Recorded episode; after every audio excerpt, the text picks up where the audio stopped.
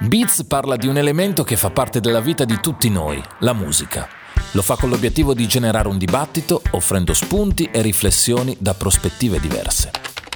Tutto ciò che fa successo crea opinione, genera commenti, unisce, divide.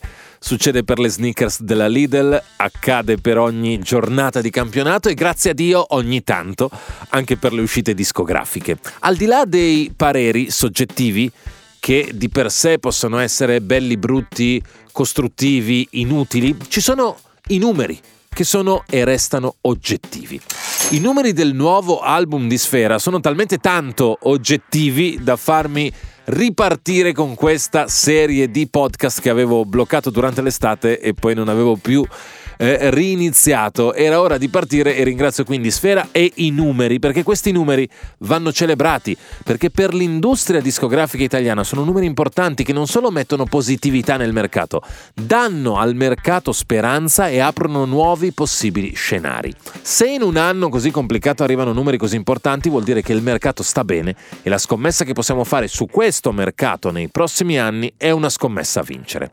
Certo, il music business è un ambiente competitivo, come è giusto che sia tra l'altro. La casa discografica di Sfera, in questo caso Island Universal, gode e magari le altre rosicano un po'. Il management di Sfera gode e magari gli altri rosicano un po', ma sono sicuro che davanti ad una lettura più alta, un po' più fredda e analitica, tutto l'ambiente non può che essere contento. Ora, chi è un po' più inserito, chi è fan dell'artista, i numeri probabilmente li conosce già. Li riassumo velocemente. Famoso quarto album di Sfera, con più di 16 milioni di stream, diventa il disco italiano più streamato su Spotify nelle prime 24 ore.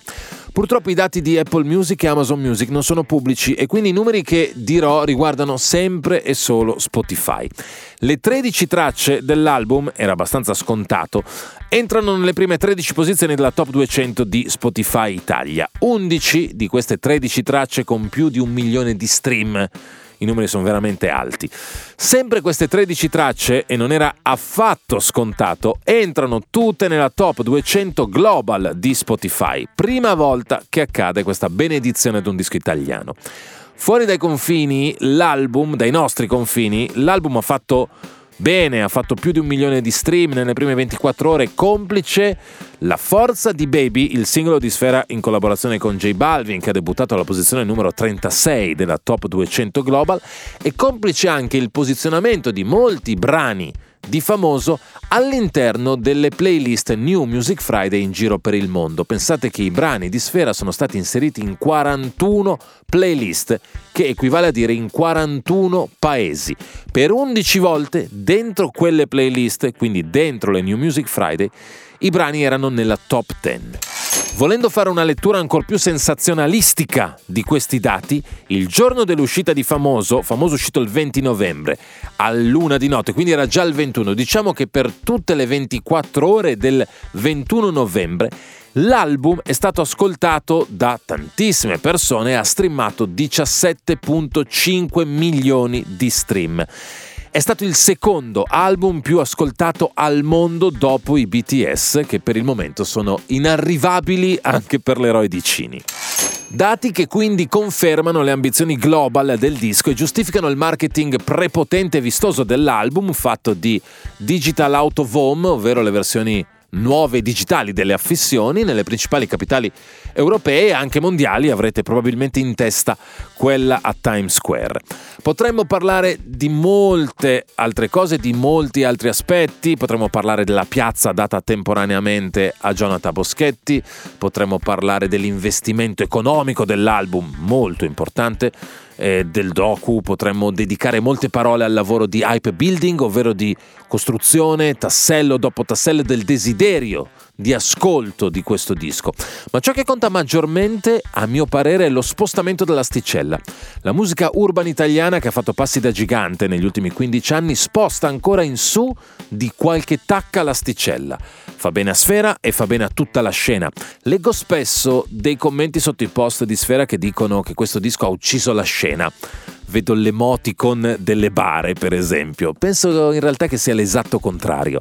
Questo disco fa bene alla scena, fa bene ai giovani artisti che in questo momento sono ancora nelle loro camerette a registrare, penso ai ragazzini 15-16 anni lì alle prese con i propri demo, penseranno di fare musica senza un perimetro, musica senza confini, penseranno di poter collaborare facilmente con un artista colombiano, con un artista inglese o con un artista americano.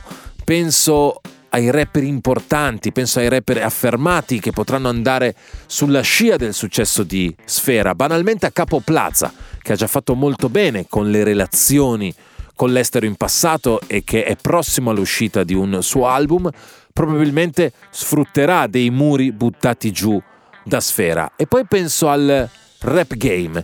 Il rap game ha sempre bisogno dell'asticella che si alza perché è dentro il DNA del rap game accogliere una nuova sfida e rilanciare.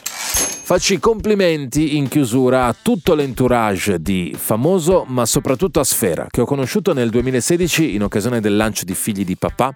Andammo a fare insieme un'attività eh, fuori dalle scuole a Cinisello. Eh, durante l'attività Sfera regalava dei CD singoli ai ragazzi, eh, lanciandoli da un hammer. Quindi noi andammo da Milano a Cinisello su questa macchina e nel percorso Sfera mi raccontava della sua visione, mm, della visione sua e di Charlie Charles, di mettere la loro musica in giro per il mondo.